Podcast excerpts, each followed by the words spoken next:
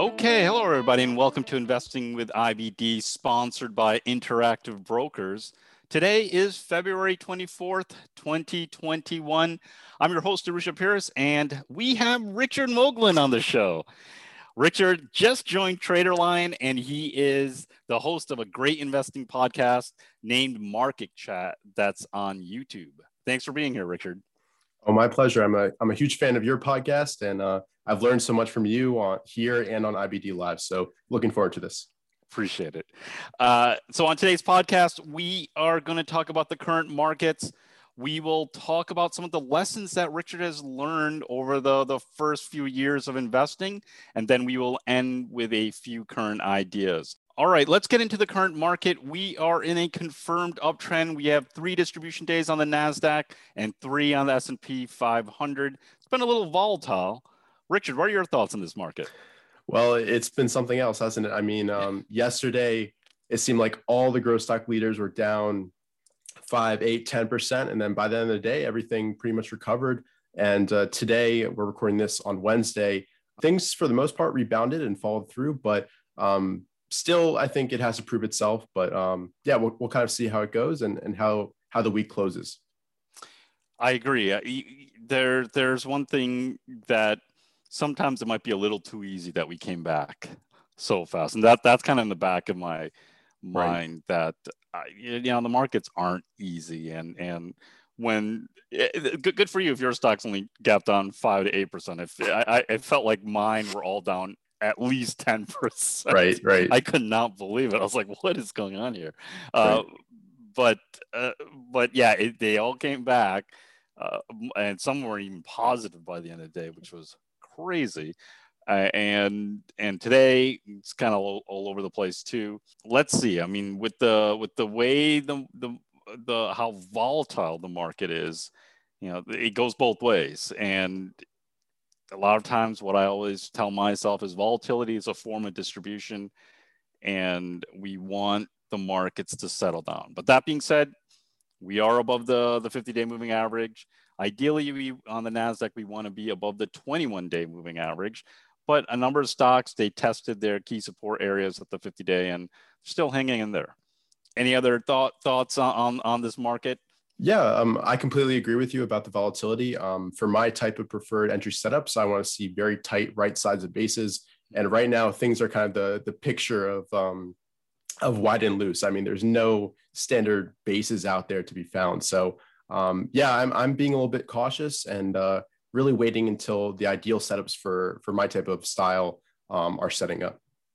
Yeah, and so let's get into your style and let's get into just what you've learned in investing. So you've been doing this now for a few years, right?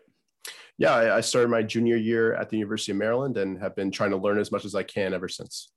Perfect. And first of all, well done on getting started early.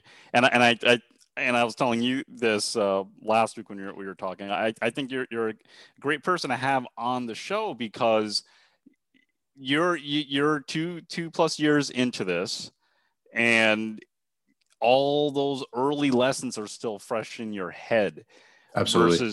Versus me, where I've been doing this for a long time now. It's still in my head, but you know, it's not as fresh, I guess. But so yeah. So walk us through how you got into investing as a junior at the University of Maryland. Yeah, I think it's an interesting story, and I think I'm a little bit lucky to have been able to, because I actually didn't know anything before my junior year. I didn't know what an ETF was. I didn't know what an index was. I didn't know stop losses or any of that. And I actually took an honor seminar at the University of Maryland called Introduction to Technical Analysis and the Stock Market, taught by Dr. Eric Wish, who I know you know of. You know of him. He's a big fan of Dr. Wish. Yep, you visited his class, which is awesome. And from that first class, I really was really hooked. And I'm sure, you know, you can get really invested into this stuff, pun intended. But anyway, yeah, from that first class, I think I took more notes than usually I take an entire week of my engineering classes. That's kind of what my major was, mechanical engineering. I've graduated since. But yeah, that class was awesome. We learned about the basics of CAN SLIM. We read all those great kind of books, Darvis, Minervini, of course, How to Make Money in Stocks. And I think it really kind of propelled my journey forward and kind of cut off 3+ years of the learning curve, just because I was taught by Dr. Wish, who's been already doing this for 50+ years. He nailed into our heads, you've got to cut losses, focus on the leaders, focus on the trends. So it was an awesome experience. And actually, after the class was over, I helped out and was a TA for the next few semesters. So I kind of took the class 4 semesters in a row. That's how much I loved it. And I know you actually came and visited one of the classes with Mark Minervini and gave a lecture. And actually also at the district IBD meetup in DC, I think I went and saw you guys 2 days in a row. So that was awesome. But yeah, that class really was life-changing. I say that very seriously. And yeah, I didn't know anything before that. And that really just propelled me on the right track. And since then, I've just kind of tried to educate myself even more from great books, people on Twitter. Let's see, of course, your podcast, any other kind of seminars that pop up, IBD Live, and just trying to stay in that mindset of a student. I know I'm in the beginning of my journey, but I think there's so much now you can soak up very quickly from YouTube videos, from podcasts like yours. And yeah, I'm just trying to learn more and more every single day, every single trade, because once you build that foundation with the books and learning about CAN SLIM, it's about applying it, tweaking your rules that you've written, and just gradually improving. It's going to be a constant process. I know that, but I think with the right foundation, you can speed up that learning curve quite a bit. I think we'll get into that later.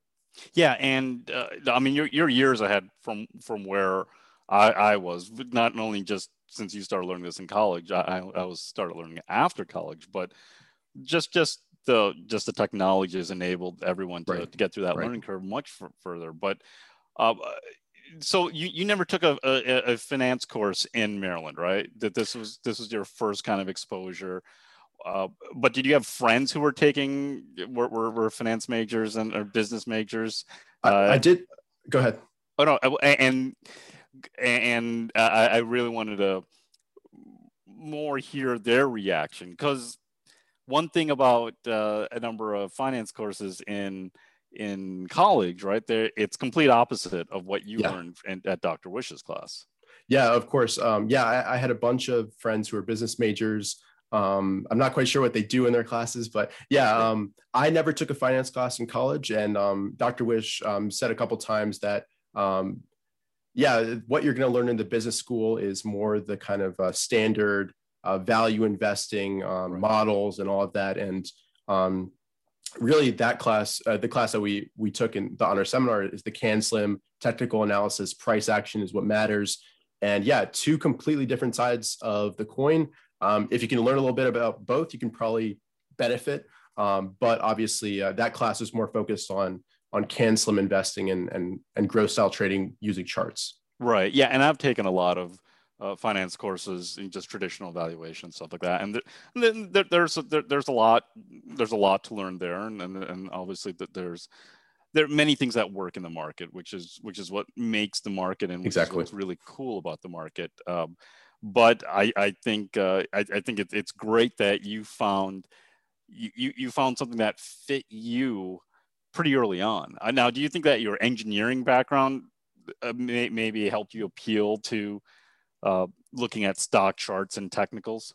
Yeah, 100%. I mean, as an engineer, we're used to looking at data, analyzing it, trying to find those trends.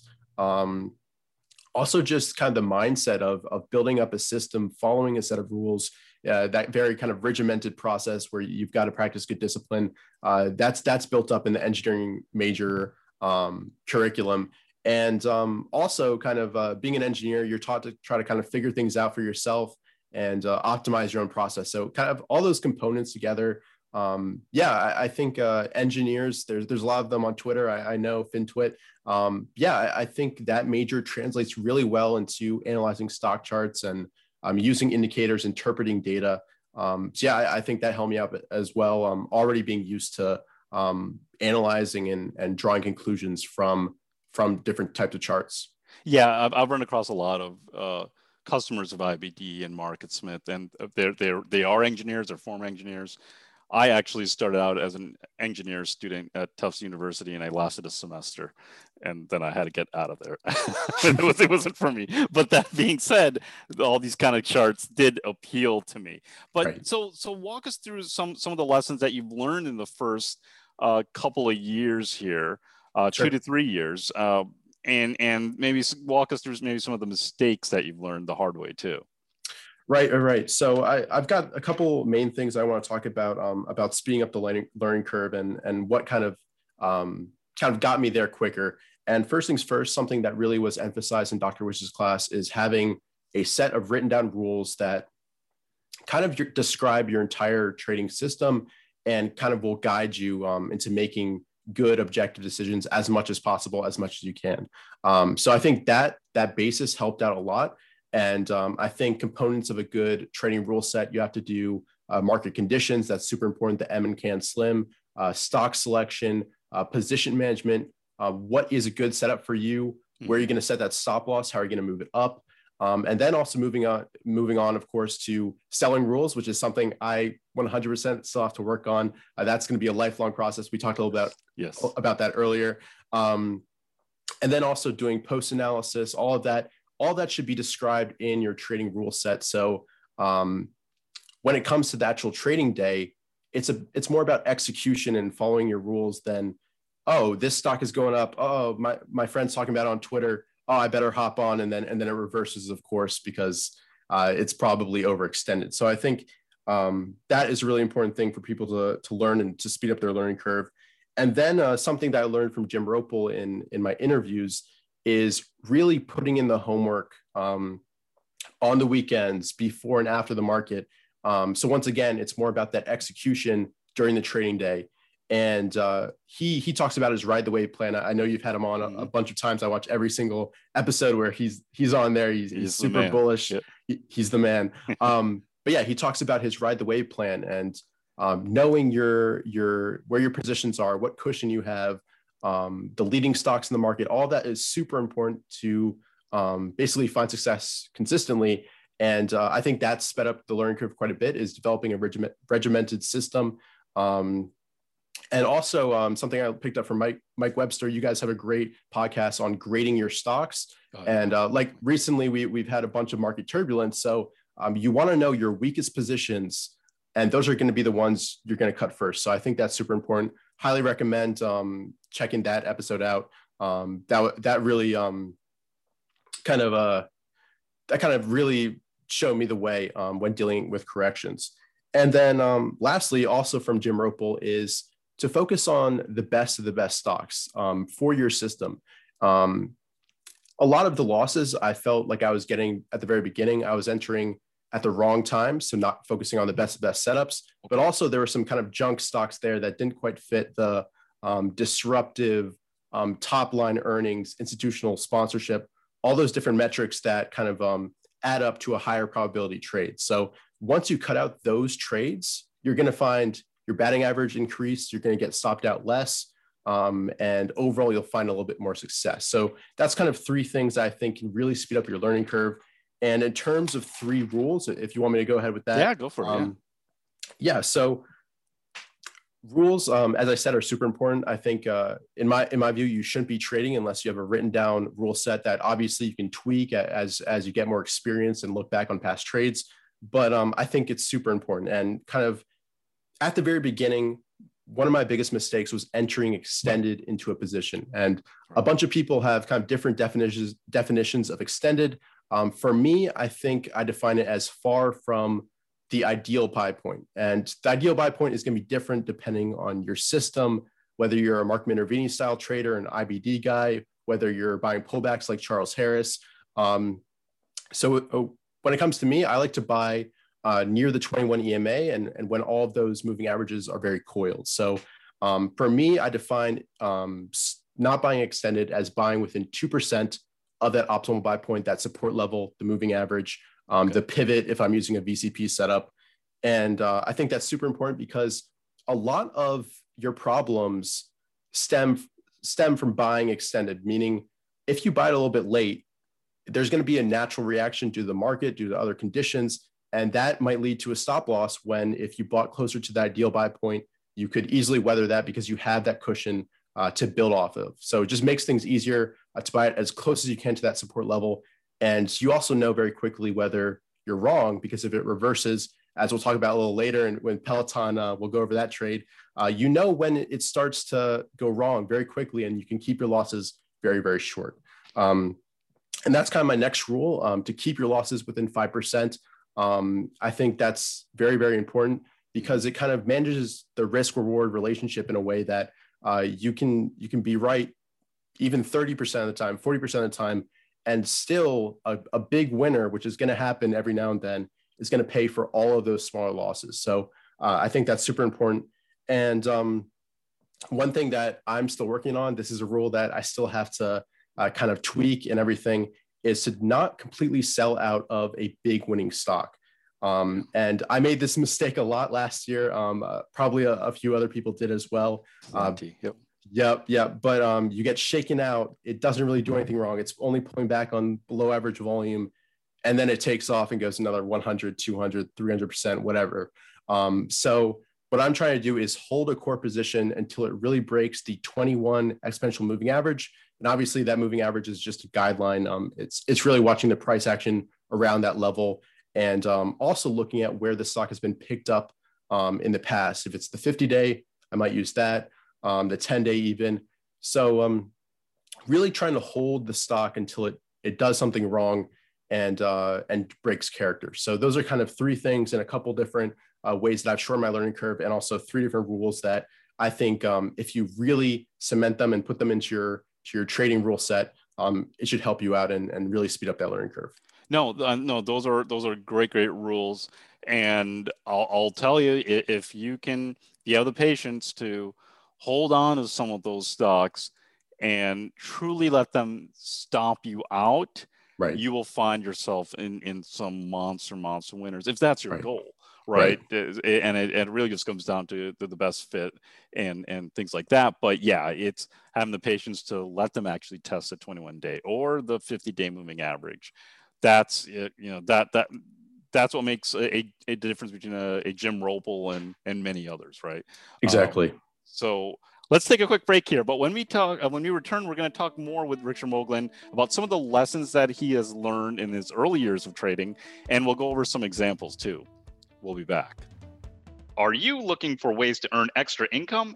Interactive Brokers' Stock Yield Enhancement Program lets you earn extra income on fully paid shares of stock in your brokerage account. Here's how it works. IBKR lends your shares to traders who pay interest to borrow them, and you receive 50% of the income earned. It's that simple. Open an Interactive Brokers account today and start earning extra income. Find out more at ibkr.com/SYEP. Richard Moglen's our guest on Investing with IBD, sponsored by Interactive Brokers.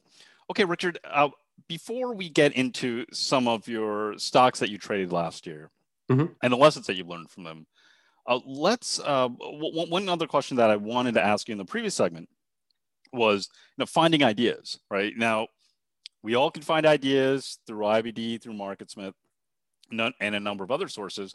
What about finding ideas just on the outside in everyday life? Have you stumbled on any interesting ideas that way, just through observation?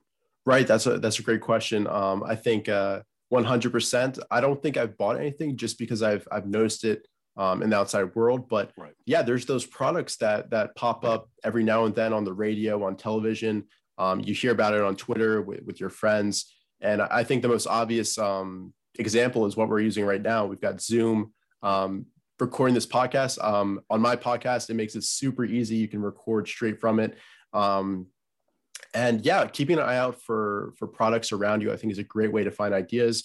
I was on a road trip recently. I heard a bunch of advertisements for Stitch Fix, S-Fix, which has been a very big winner recently. So do you know anyone who's using Stitch Fix? Yeah, I don't. Across any friends or anything? I don't. Not yet, but I'm sure I will. I think it's a big growing brand and platform. So, but also Peloton. I think everybody on Twitter is talking about, oh, I just did a workout to this song and all of that. So that's funny. Yeah, keeping an eye out, I think, is super important. Or what about like a Spotify? Like, are you using Spotify? Is all your friends using it? 100%. Yeah. Podcasts, music. Spotify is a great example. I mean, it had a really nice run recently in 2020. So Spotify is a great example of looking around you and trying to find ideas that way. Perfect. Okay. So let's get into some of your previous trades from last year. Obviously now you've been doing this for a few years, and for the most part, it has been pretty good. The market. The market's been helpful on that. Yeah, and last year was insane. That was the best year I've seen in 20 plus years. Now, 99, I was there for that too, but I wasn't really studying this system. So I didn't, it was just kind of just in the periphery, and I just had some money in it. But yeah, last year was just ridiculous. But that being said, it was great that you're already knowledgeable about this stuff and you were able to actually get some experience from that, because those are in the cards too. They may only come every couple of decades, but those type of rallies are there. Those type of markets when everything lines up is there. So you don't want to just assume that it'll never happen again. So you're going to share your screen, right? Yep. And this is going to be one of my trades from this past year. I traded Zillow. And first things first, in MarketSmith, super convenient to go ahead and check out the recent earnings and sales data. Arusha, I know you like to start on a weekly, but I usually look at a daily first and then get a sense of the longer term trajectory of the stock. You can see overall, it broke out into longer term all-time highs right here and really hasn't looked back. So within a longer term uptrend, I'm trying to find a spot to get in off a reversal, off a base, and I got in right here. And I actually bought there too. Yeah, it was a pretty good entry. But anyway, going back to the earnings and sales, I mean, 400% earnings, that's always going to catch my eye. It had really great estimates for the next year. I would love to see like increasing amount, but maybe that's working on it. Yeah.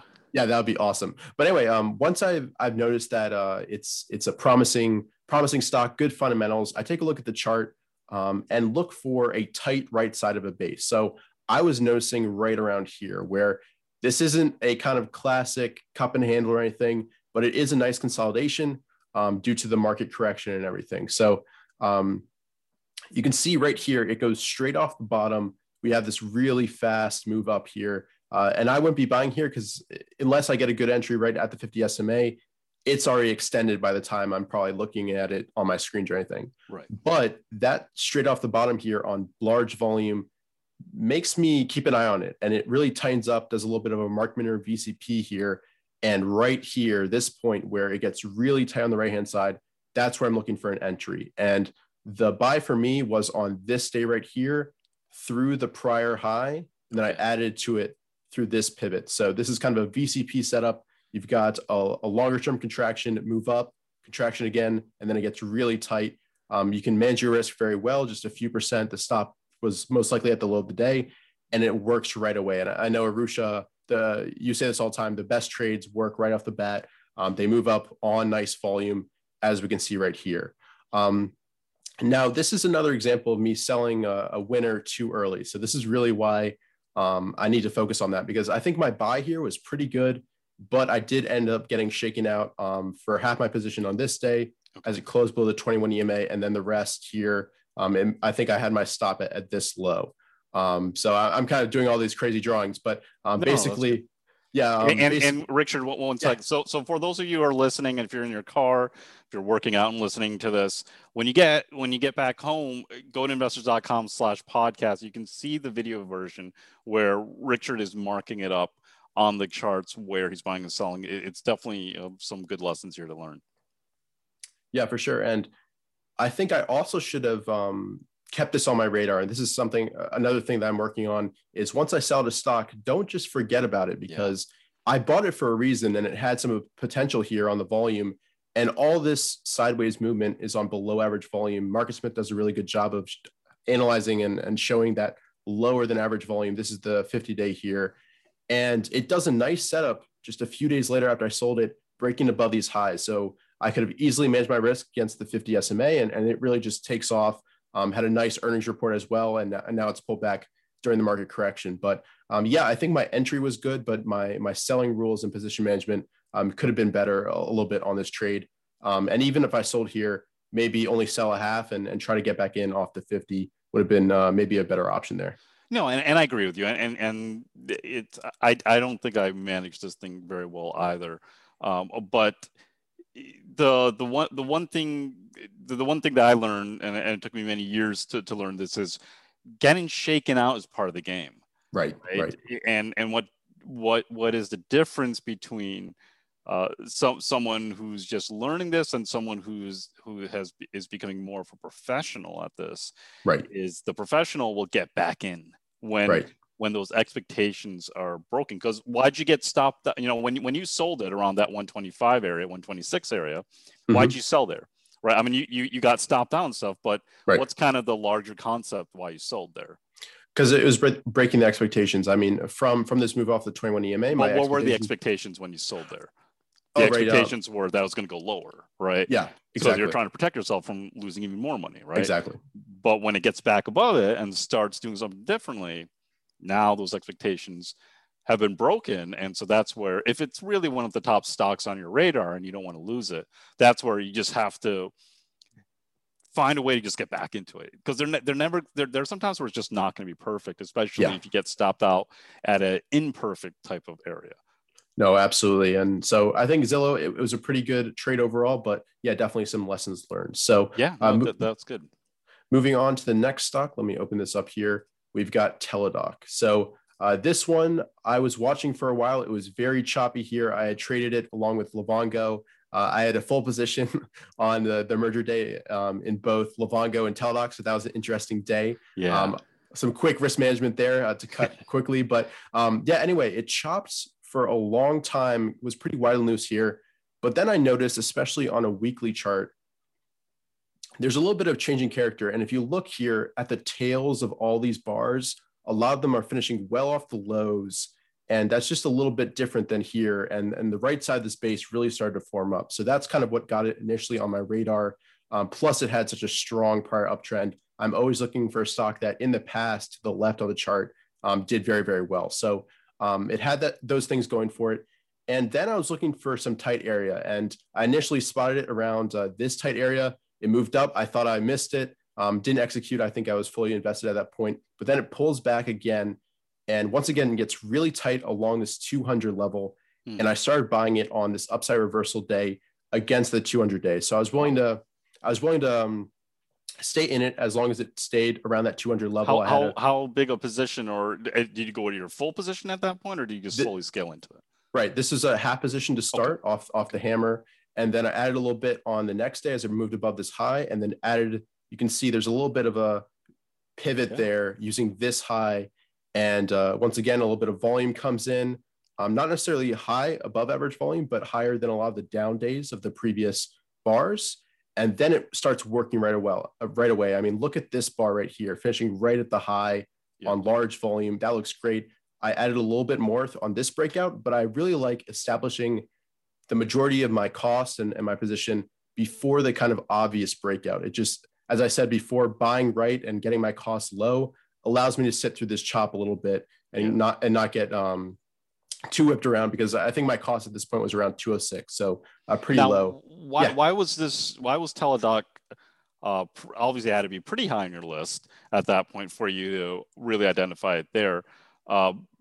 Now there are plenty of other stocks that were well into new highs and trending well. Why was this one that you chose over those that were trending quite well? I don't remember the specific reason, but was it just maybe kind of the larger story or something that you liked? Or I had some experience this year, obviously, with using telemedicine, like video chats with my doctors, COVID tests, all of that, and yeah, I kind of believe in the story here, and it is in a low industry group, which is something to think about. And obviously, I want to stay top 40, top 20, ideally, but.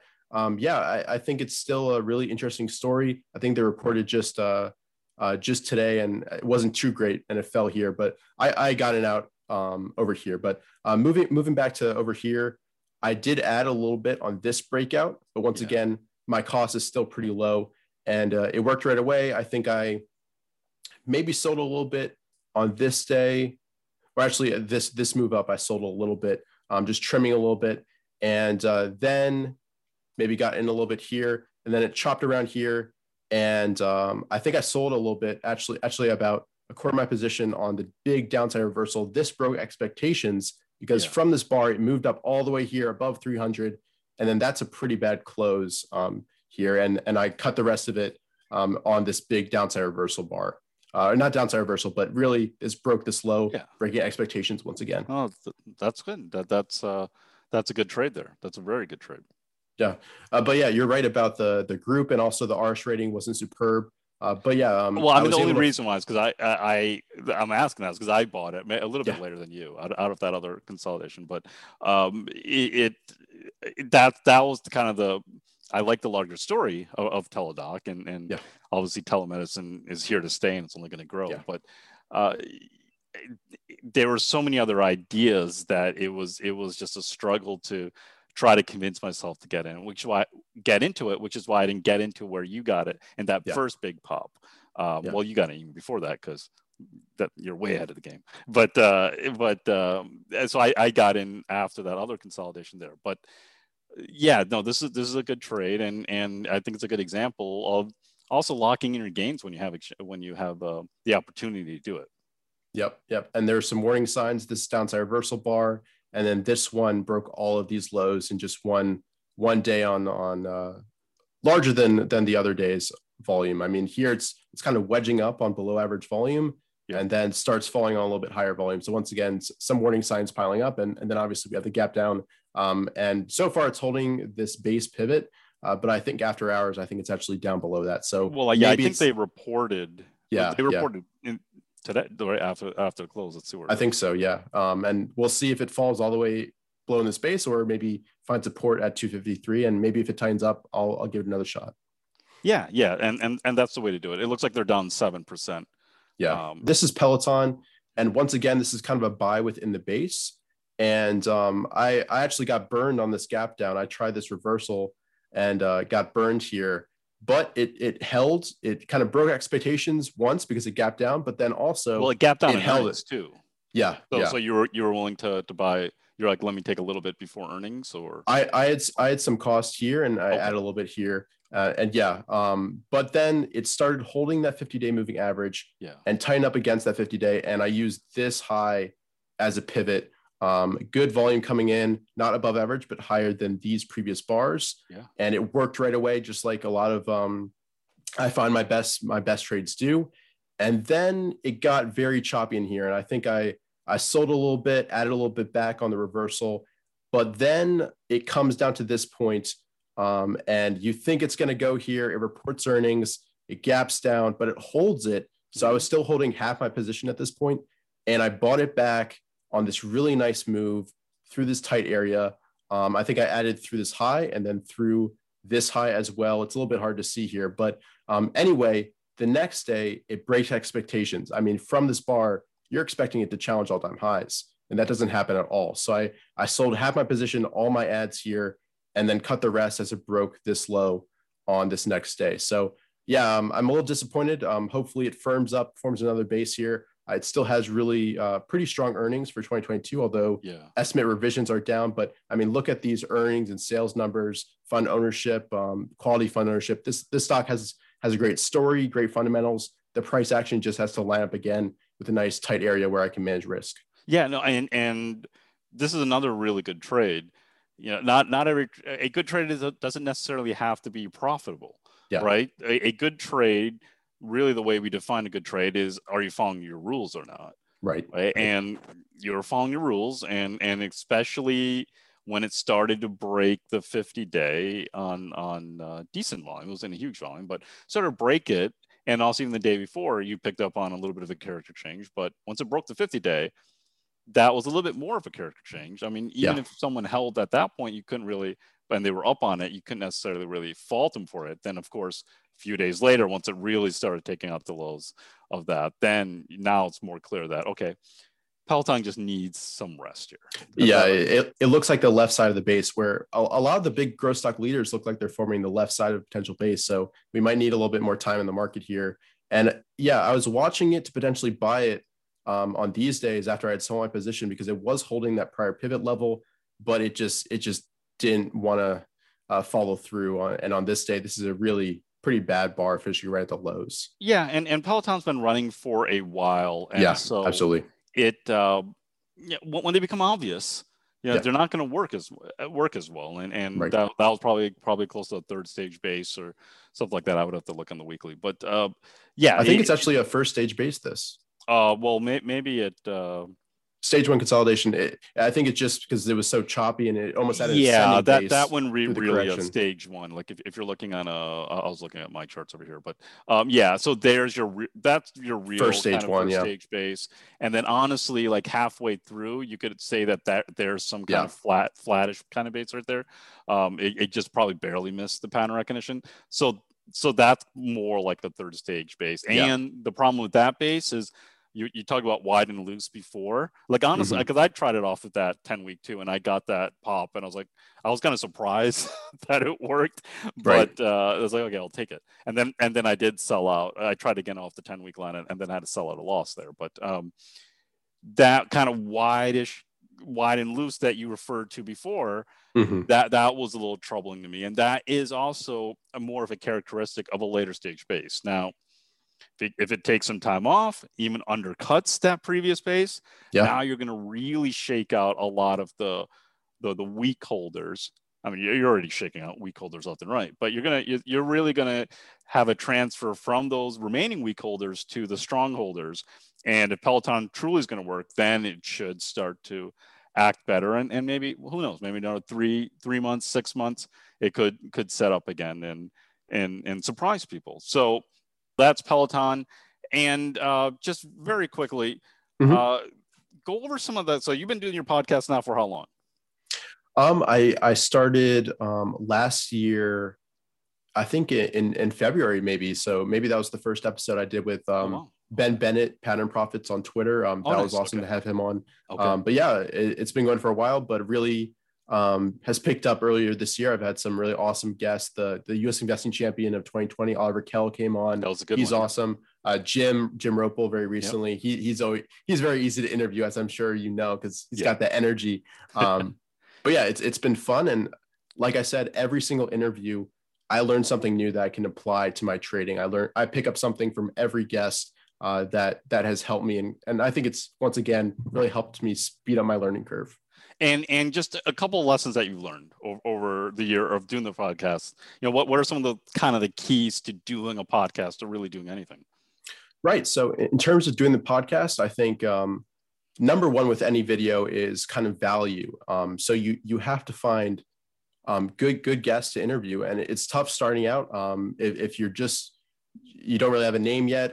It's hard to find those people, but I found some great people willing to spend time with me. Ben was awesome. Patrick Walker on Twitter. He's a great CAN SLIM guy. And you gradually want to keep asking better and better traders who are a little bit better known, and keep up the momentum, keep interviewing people. And that's another thing. You want to be consistent, because this year I made a kind of goal for myself to interview one trader every single week and post it. And that way people, the audience, know to expect it. And that really benefits, because they know there's going to be a podcast every week at some point, and they'll be able to watch it on the weekends, learn something new. That's part of their kind of daily routine. And the last thing I think, the last thing I think is to stay in control of the questions and make sure that you're guiding your guest. I know you're a great interviewer. You know how to, when people get off track, you can kind of lead them back in the direction. Jim Roppel needs a little bit of that. He's admitted as much, but he's a great sport about it. But yeah, having great questions and guiding your guests so you get the most out of them, I think that's really important. Perfect. So being consistent is the true secret to learning anything. Yeah. Yep. You want to be consistent at maybe if you're doing a podcast, and you definitely want to be consistent at learning something as complicated as the stock market. So coming up next, we'll talk about a few ideas. Stay tuned. Interactive Brokers charges 1.59% for a $100,000 margin loan. Do you know how much your broker charges? Upwards from 6.82% at Fidelity or Schwab to as high as 7.45 to 7.75% at E-Trade or Ameritrade. Move your account to Interactive Brokers and save at least $5,200, or much more if you're trading big bucks.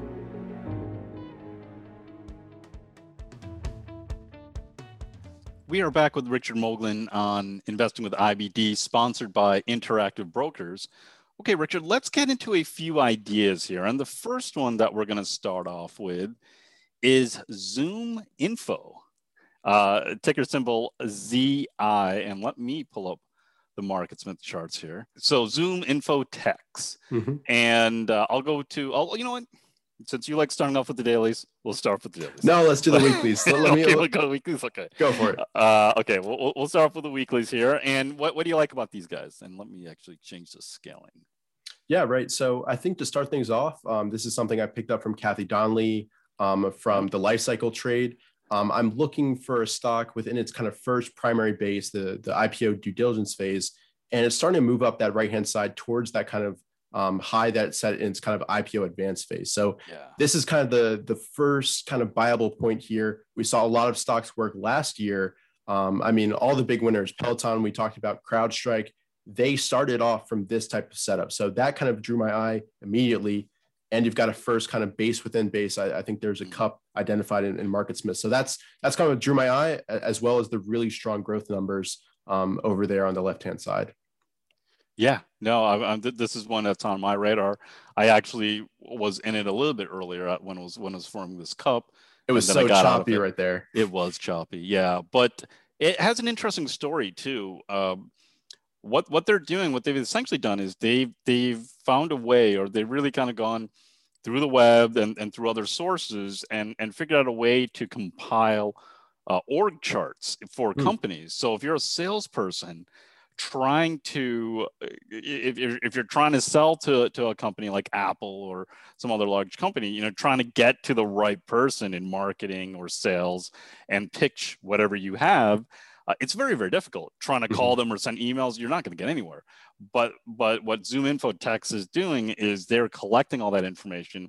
So, and they're essentially identifying, these are the kind of the key people, the key decision makers, just using the org charts. And that there is something there with that. I thought that was a really, really interesting story when I read about it, and doesn't surprise me that it is slowly kind of sneaking up there. You have some good institutional sponsorship there.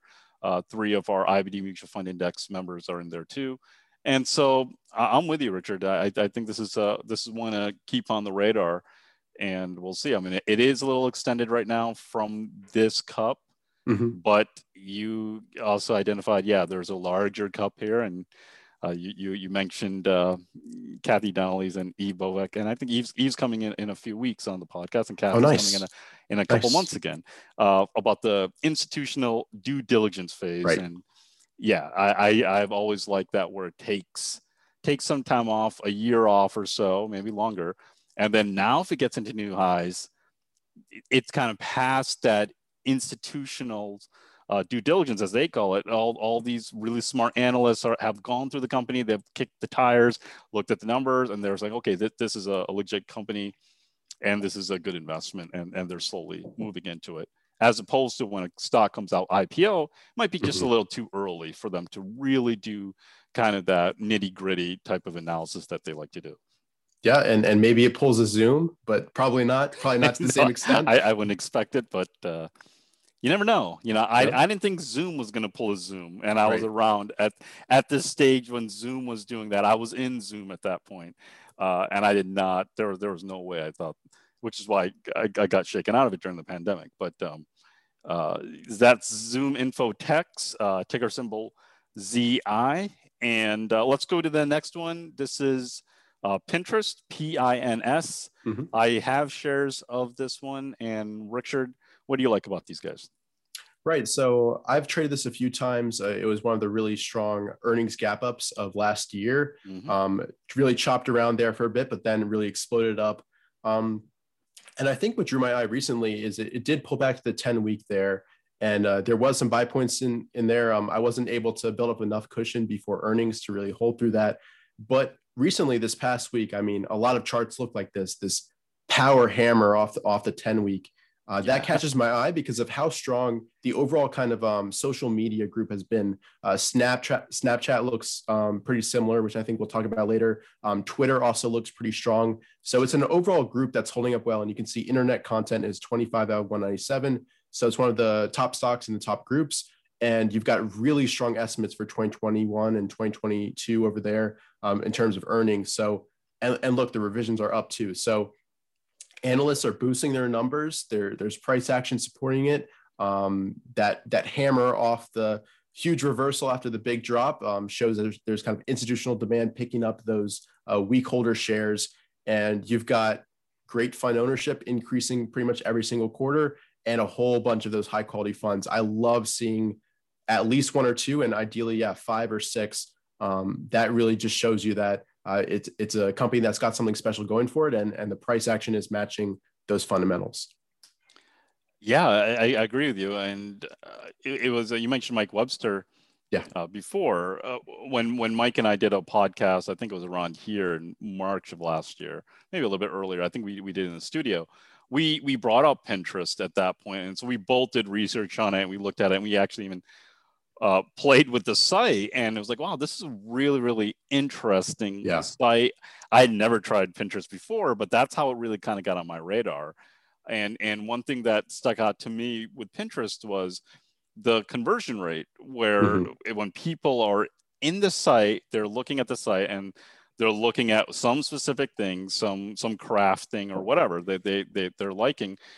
If there's an ad there, the buyer intent, the actual them clicking on it and actually going through and purchasing something, is much, much higher than a number of the other social media sites out there. And it makes sense because they've become so niche, and they're integrated too. Yeah, exactly. And they're immersed in it. And they've done you speak about integration. They've done, they did a partnership with Shopify recently. Yeah. And so that's going to make more kind of ads kind of be more seamless in there. So yeah, these guys are onto something that has gone on a big run. It hasn't really took, as you mentioned, it did take a little bit of a break here, but, and then it put what do you call it? The power hammer? Something like that. I like that. That might be a Richard Moglen, Richard Moglen new pattern, the power hammer. I mean, how else do you describe like a 10-15% range off the bottom? Like a power hammer, it's gotta be terrifying, because that's what I was yesterday when it gapped down 10+% and then came back by the end of the day. But so terrified in the morning and then relieved by the end of the day. But yes, that is, it still does worry me that it's with all that volatility, could it come back down by the end of the week? So I'm concerned about that, but it kind of did another power hammer kind of thing right over here. So maybe it is just in the kind of the character. And here's the realities. Some of these stocks, especially when they're newer, they will do some crazy things like this, where this real volatile action the first couple of days of the week, but by the end of the week, they'll bring it all the way back. Right. And you've gone shaken out on a Monday or Tuesday, and now they brought it all the way back. Yep. And you're like, oh my God, I'm not in the position. And then it takes off, so right. That's where those rules come into place. And our earlier conversation where if you can follow those rules, right, and truly allow them to stop you out or really break those key support areas, you're going to find yourself in some big time winners in the future when you have nice trending markets. Exactly. And you mentioned a lot of these are a little bit extended. They've gone on nice runs. I would love to have a 1-2 month correction to set everything back up, build some bases, and then we can have a nice long uptrend to end the year. That would be the ideal situation. Who knows if we get it, but yeah, a lot of these need time to build another base, find support, and tighten up on the right-hand side. That would be ideal. I always say that I would love to get some kind of correction now, and then when it comes, I'm like, I don't want that correction. I don't. Well, it's kind of dropped so you can sell your shares to me. That's how it's going to work. I know. I sell my shares always to the smart money. So, and most of my shares are probably going to YouTube. But let's go to the next stock right here. This is DraftKings, ticker symbol DKNG. And they might have a power hammer coming into play right here too in the latest in this last week. But the big thing for them is they're reporting earnings in a couple of days. So what do you like about DraftKings? Yeah, so this is kind of in its own category with there's Penn Gaming as well. Skills is also acting well. So there's a couple of them within this space that are performing well as a group. And I think that's always important to find a group that's doing well and find the top stocks within that group. And you can see leisure, gaming, equipment is 31 out of 197. So top 40, ideally it'd be top 10, but that's pretty good.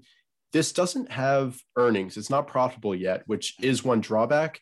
But what really caught my eye here is the fund ownership and the quality fund ownership. So for a stock that isn't profitable, it already has a lot of top funds in it. And they have a much longer term picture than you or I. And they think this stock has a pretty bright future. So that's kind of what got me interested. And then looking at the chart, it's had a very strong prior run. Obviously, it could use a nice longer term rest. Just to pull back to the 10-week doesn't quite cut it. But overall, this last cup, I think, also is pretty deep, about 45%, 50%. So that's a little bit too much here. But overall, it's acting well, especially during this craziness of this past week. And as I said, it's acting well with a group of other stocks within that same industry group. So that's kind of what I like about it. Yeah. And you know, now it's only 6.9% off the high. You bring up a good point with this deep cup right here. Sometimes it'll form a little bit more shallower type of pattern. When they come out of these deep type of bases and they try to go, it's just too much. And so then it needs to settle down, go sideways for a little bit, form a nicer, cleaner base, and then it can move out. So we'll see if that works.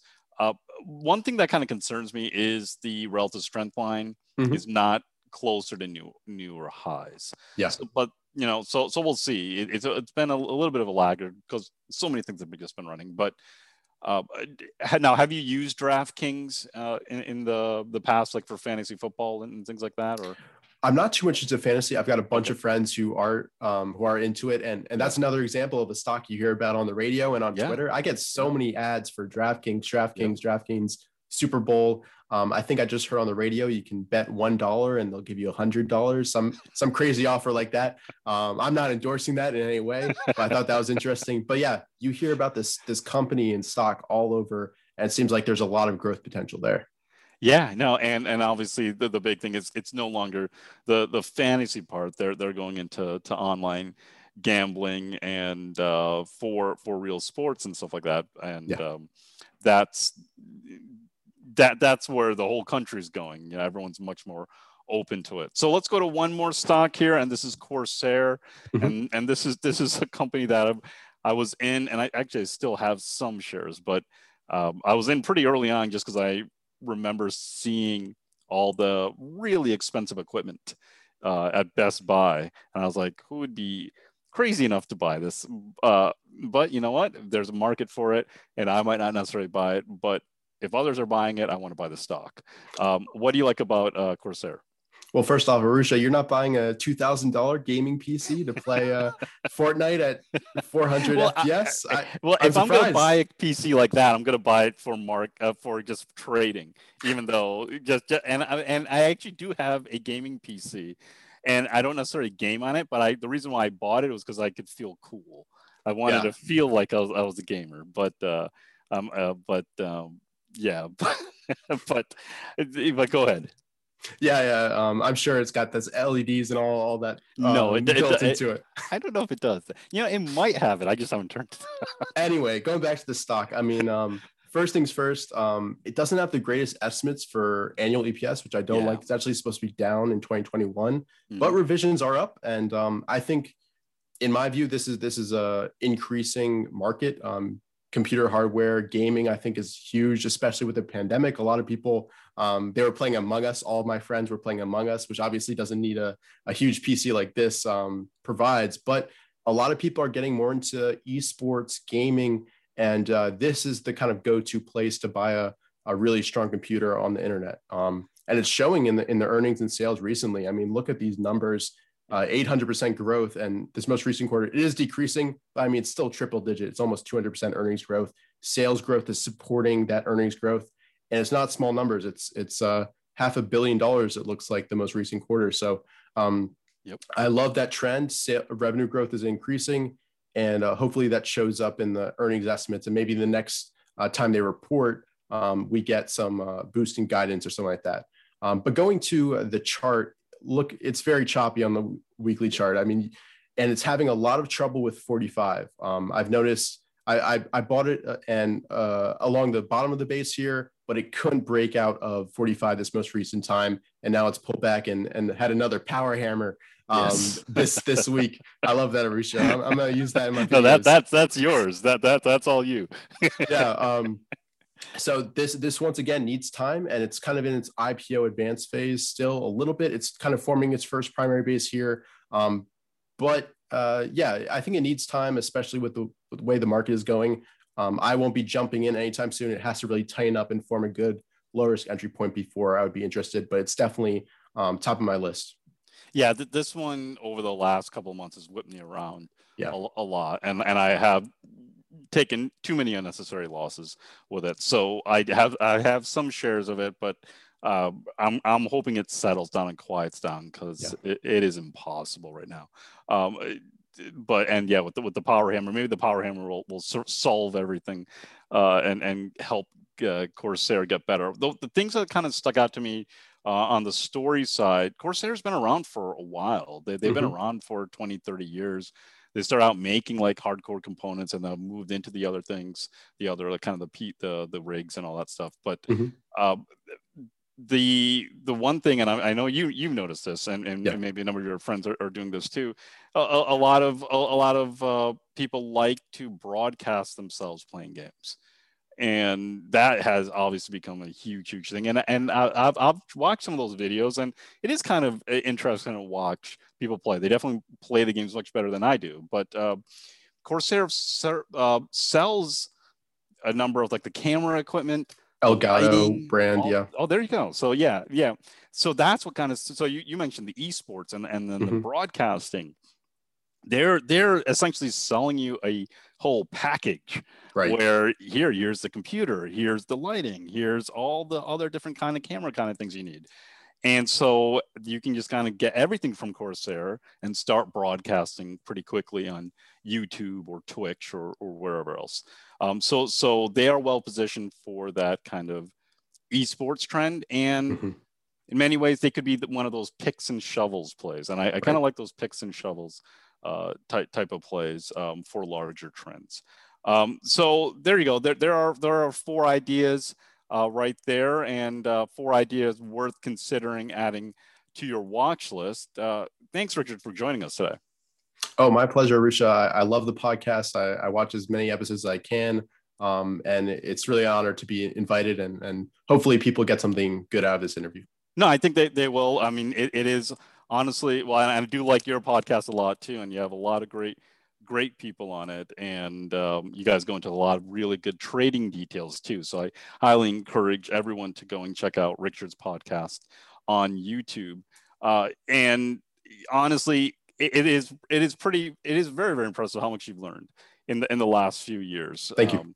So well done. Keep going, and definitely come and visit us again. Oh, will do. Next week, we will have Joe Fahmy on the show. Joe's the managing director of Zora Capital, and he is a star on Twitter and FinTwit. That's it for this week on Investing with IBD. I'm Arusha Peiris, and thanks for listening. And for this week's Notes and Charts, make sure to go to investors.com/podcast, where you'll find details for each episode in the podcast episode section. And make sure to subscribe, rate, and review our podcast if you haven't already. We'd really appreciate it. You can also send us your questions and comments to investingpodcast@investors.com. We would love to hear from you and may use your comments on an upcoming episode.